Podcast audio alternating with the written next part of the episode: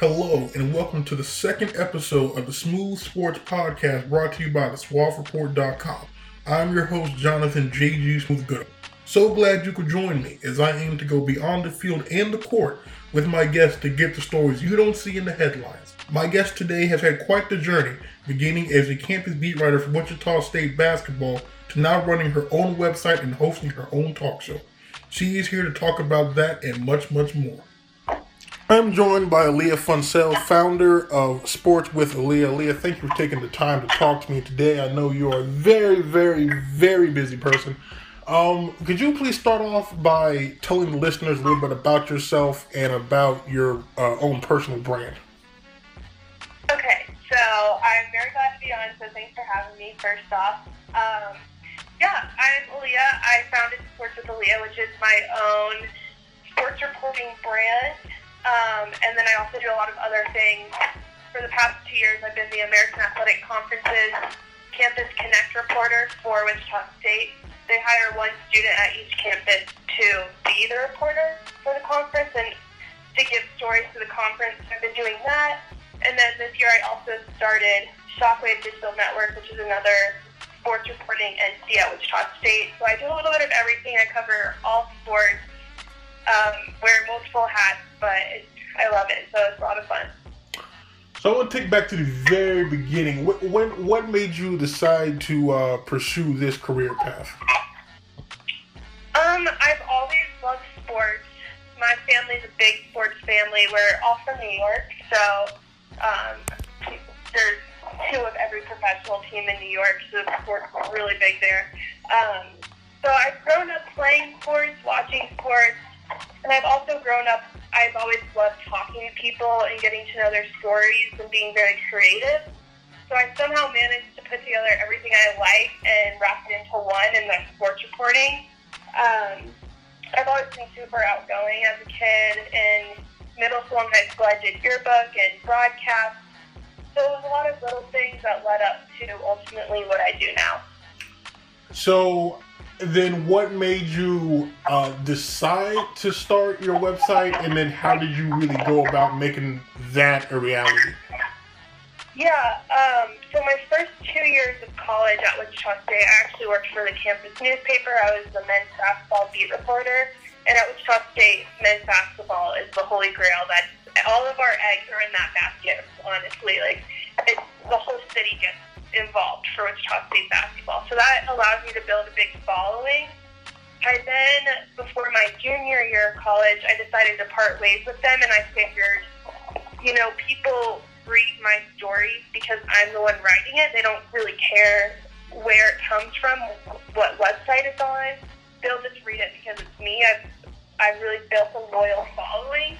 So when I realized that, I came up with my logo and kind of came up with a vision of what I wanted to do. And then it, everything just kind of progressed because it started out with just kind of social media posts. And then I did a podcast for a while, which then turned into a full fledged uh, talk show that's also on camera, which is my ultimate goal. So, uh, it, yeah, it's kind of developed really quickly, but I'm really glad that it has. Um, so you know, you mentioned your your podcast has, has already grown. How did that How did that go about going from a podcast to like an actual on camera show? Well, I've always wanted to do on camera reporting at Wichita State. There wasn't many opportunities at all, so you have to be you really have to think outside of the box, and that's kind of what I did. It all started because um, I met this guy whose brother was preparing to play professionally. He went to Omaha. It was a D1 school, and he's like, "Hey, like, can we set up an interview, like, and get your brother on your or get my brother on your platform? That'd be super cool." And I was like, "Yeah, actually, I've been trying to do on-camera interviews." So then, where I filmed my interviews, the studio is called Shocker Studios, and I was in a media arts class as an elective, and they have actually the biggest film studio in the Midwest and all of this equipment free for us to use. So that's kind of how it came about. I then had classmates who were really interested in what I was doing, even though they didn't really like sports. They were interested in the concept of what I was doing. So they kind of helped me with the production and the setup and everything. And now it's the a big ordeal with the whole set and everything. Um. So okay. So now, so we we've grown to pretty much where you are now. So what what obstacles did you face to get to this point? Cliche because I am a woman and everything, and everyone's always like, "This is a male-dominated industry," and I've had people warn me, and I never really thought that it would happen so soon in my career, and it did. Um, unfortunately, it happened really early in my career, and I'm I'm actually fortunate for it because it was at the time felt like a major setback that I had to deal with. Um, you know, like the good old boys club where it was very exclusive, only to the guys and everything. And I honestly found my voice going through that situation. I learned how to stand up for myself. But that was really hard to navigate, and I'm really glad that I did face that early in my career instead of later down the road because now I feel like I'm more equipped to handle stuff like that. So that was probably the biggest setback. And also, anytime you start something from the ground up, it's, it's going to have challenges. It's hard to build an audience, and it's hard to get people behind what you want to do. So it's just a matter of being consistent and showing people that what you're putting out there is good work. And yeah, so it's it's a lot of trial and error, but thankfully I've learned from a lot of it. Yeah, you actually took my next two questions. So, um, yeah, okay, so I was going to actually ask what challenges have you have you faced as you know as as a female in a male dominated industry, but yeah. how were you able to overcome that and kind of start now to kind of thrive in a, a male dominated industry? Yeah, well, I'm sorry, I took the question from you, and there's definitely two sides to that because there's um, discrimination against gender with coworkers or people that you work for, which I think is super hard to deal with. But then there's also when you're a public figure and a woman in sports, there's also you know people at home watching or listening or people on Twitter, the audience who also discriminate. So it's kind of challenging finding a way to combat both of those aspects. Um, but the way I see it is I I don't have anything to prove. Like I don't need to prove myself to anyone. If they want to consume my content, go for it. The people I do enjoy it. I, I don't want to try to convince someone that I'm worthy of a follow or a view, if that makes sense. Um, it's just really important, I guess, to find confidence in who you are and what you do. There's a lot of guys that'll be like, "Oh, so you like basketball? Okay, name who won the MVP in this season and this and that. And I'm just like, I don't feel the need to prove myself. Like, I know what I'm talking about. I can be a woman, I can be all girly and like to dress up and everything and still know what I'm talking about when it comes to sports. So I just, it's just finding that confidence in yourself. And once, once you do that, then you don't really feel like you owe anyone anything when it comes to being discriminated against for being a woman and people thinking that you don't really know what you're talking about because you're a woman and things like that. Uh, you also mentioned that you kind of had to start developing an audience. I know whenever I started off my Cho Show podcast, it kind of was the same thing. It was trying word of mouth, getting out there on social media. What avenues did you take to kind of help get the word out about your brand? So I I've always been really big into marketing, and that played a huge role in this it was important for me to know my audiences. There's a lot of retired Shocker fans um, who, all of like the older population, they're all on Facebook. So I would, I would do my content for Facebook would look a little bit different than when I do on Twitter or Instagram, which is more laid back. So I basically evaluated where my followers were, the demographics, um, and tailored my content to that because it's important to like me to keep my content pretty uniform on every platform, but I have a little twist. So with Twitter, Instagram, it's very, very personal. Like people feel like they know me, and then Facebook, where people are expecting to read longer posts or watch longer videos. That audience really likes professional looking things. So it was a lot of evaluation of what's working, what's not, and that's just kind of I took those numbers and everything I learned from that and then once I started tailoring my content to the different audiences, I saw a lot of success there. So that was a lot of fun doing that.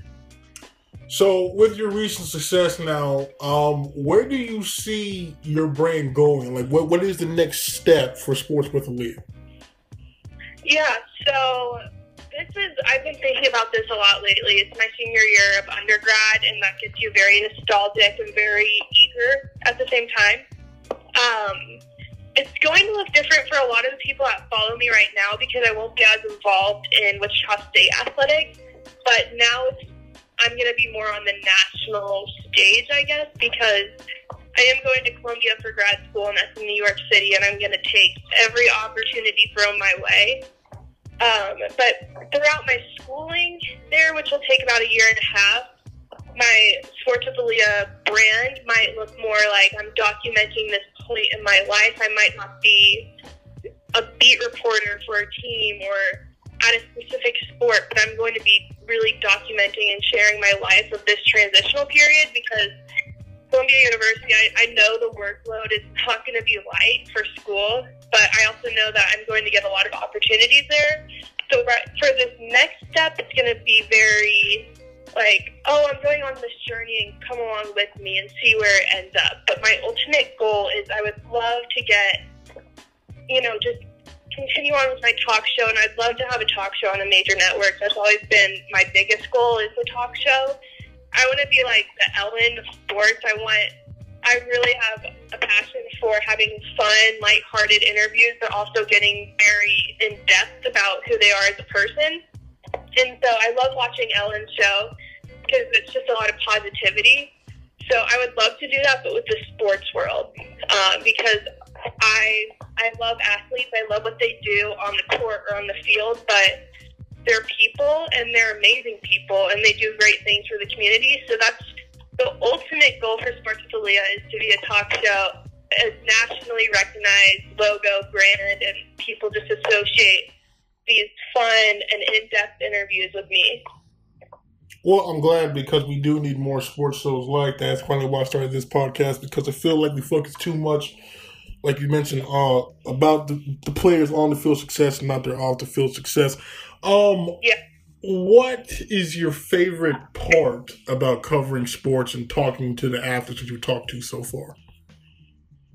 So my favorite part, I think, is having the ability to connect with both the people at home, the fans, and then the athletes, because as sports reporters are put in a very fortunate position of we get access to both. Um, and I, I like to see us as the bridge between the player and the fan because if you think about it, without media, how would we really? I mean, especially now with social media, it's a little bit easier, but we would wouldn't really know what these athletes are like or what their stories are, and it's not something that's easily available to people as fans.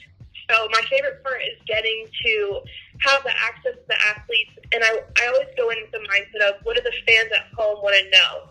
What can I tell them that they aren't getting from just watching a game?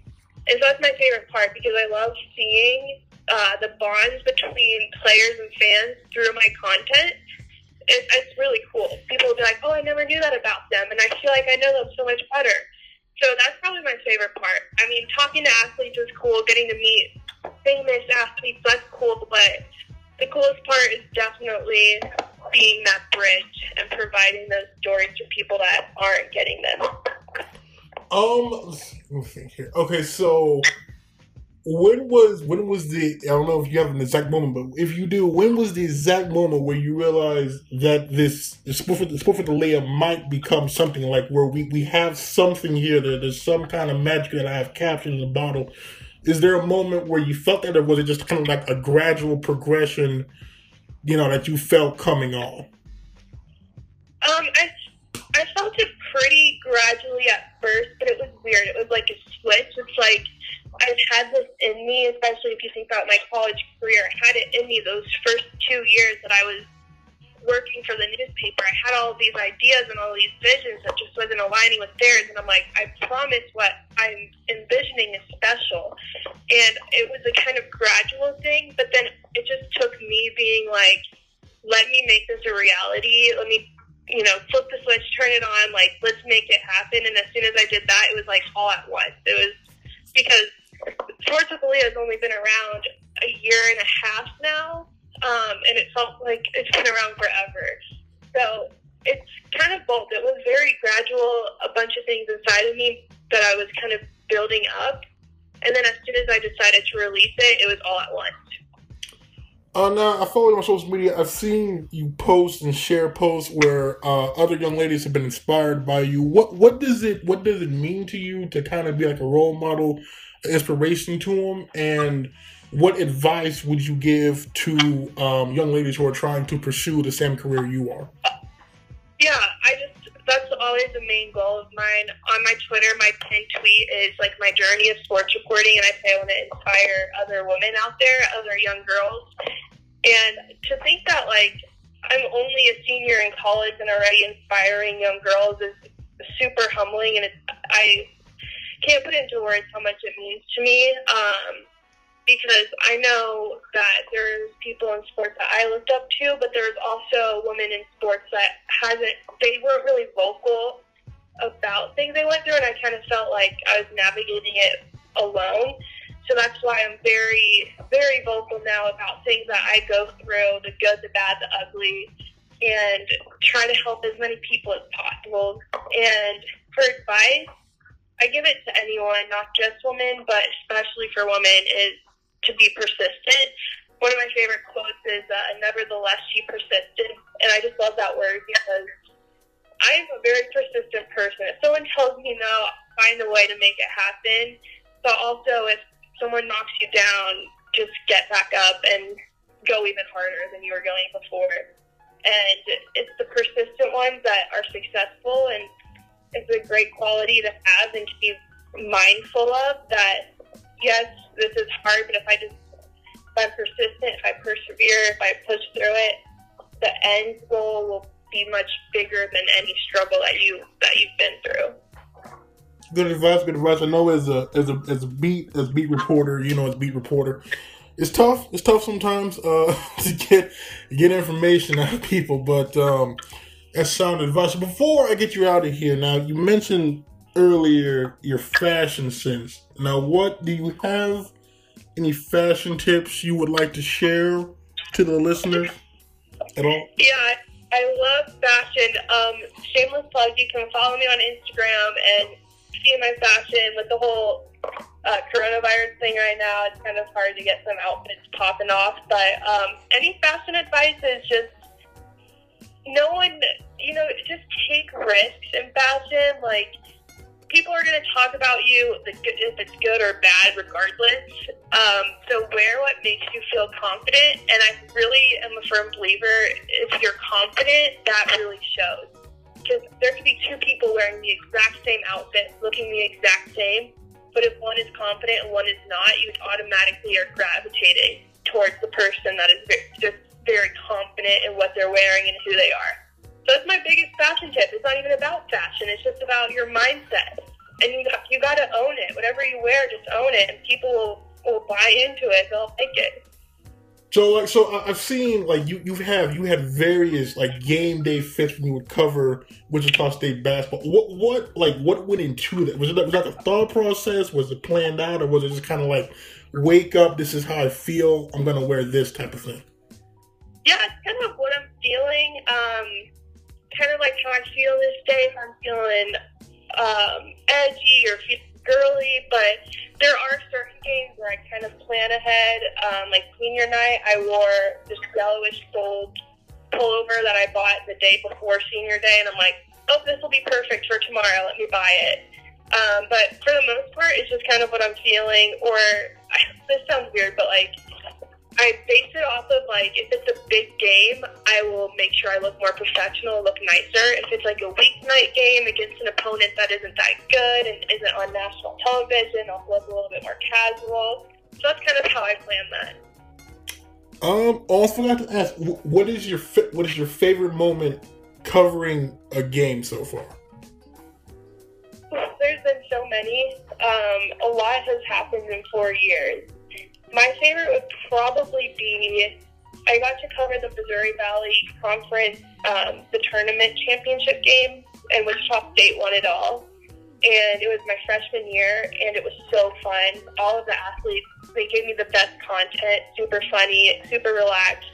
And it, everyone was just in great mood, and that was a lot of fun. Um, and then probably close second, even though Wichita State lost, was getting to cover a game in Madison Square Garden. I'm a lifelong Knicks fan, so getting to do that was very surreal, just being in the garden covering a game. Yeah, I forgot you're Knicks fan. I thought, uh, it's gotta be rough. It gotta be rough. See, I, I, you know, I keep telling her, come to the good side, become a Brooklyn Nets fan. Hop on a bandwagon no. now. Listen, I'm t- I mean, I'm just saying. I will, I will cut it out. I will cut it out. They might be an employer of mine while I'm in New York. I might intern for them, but my heart always lays with the Knicks. Oh, you know, I, I, I give you credit. I give you credit for not jumping ship because it, it's got to be tough. I mean, you kind of watch the Nets make the worst trade in league history, come back, make the playoffs before you all have, and then land the guy who you all wanted the most. So I give you credit. Thank uh, you. but I mean, we, we, gotta be honest. It's not looking good. I mean, are you on the you on the R.J. Barrett, Julius Randle, Kevin Knox hype train, or are you are you feeling like you need to go in a different direction? I don't really know. Um, I'm, I would like to be on the train and see how it goes. I kind of, I just have learned just to kind of sit back and see what happens because anytime I have expectations, they just get let down. So I kind of just like stay uninvolved and just watch from a distance and try not to form opinions because I get let down so much easier that way.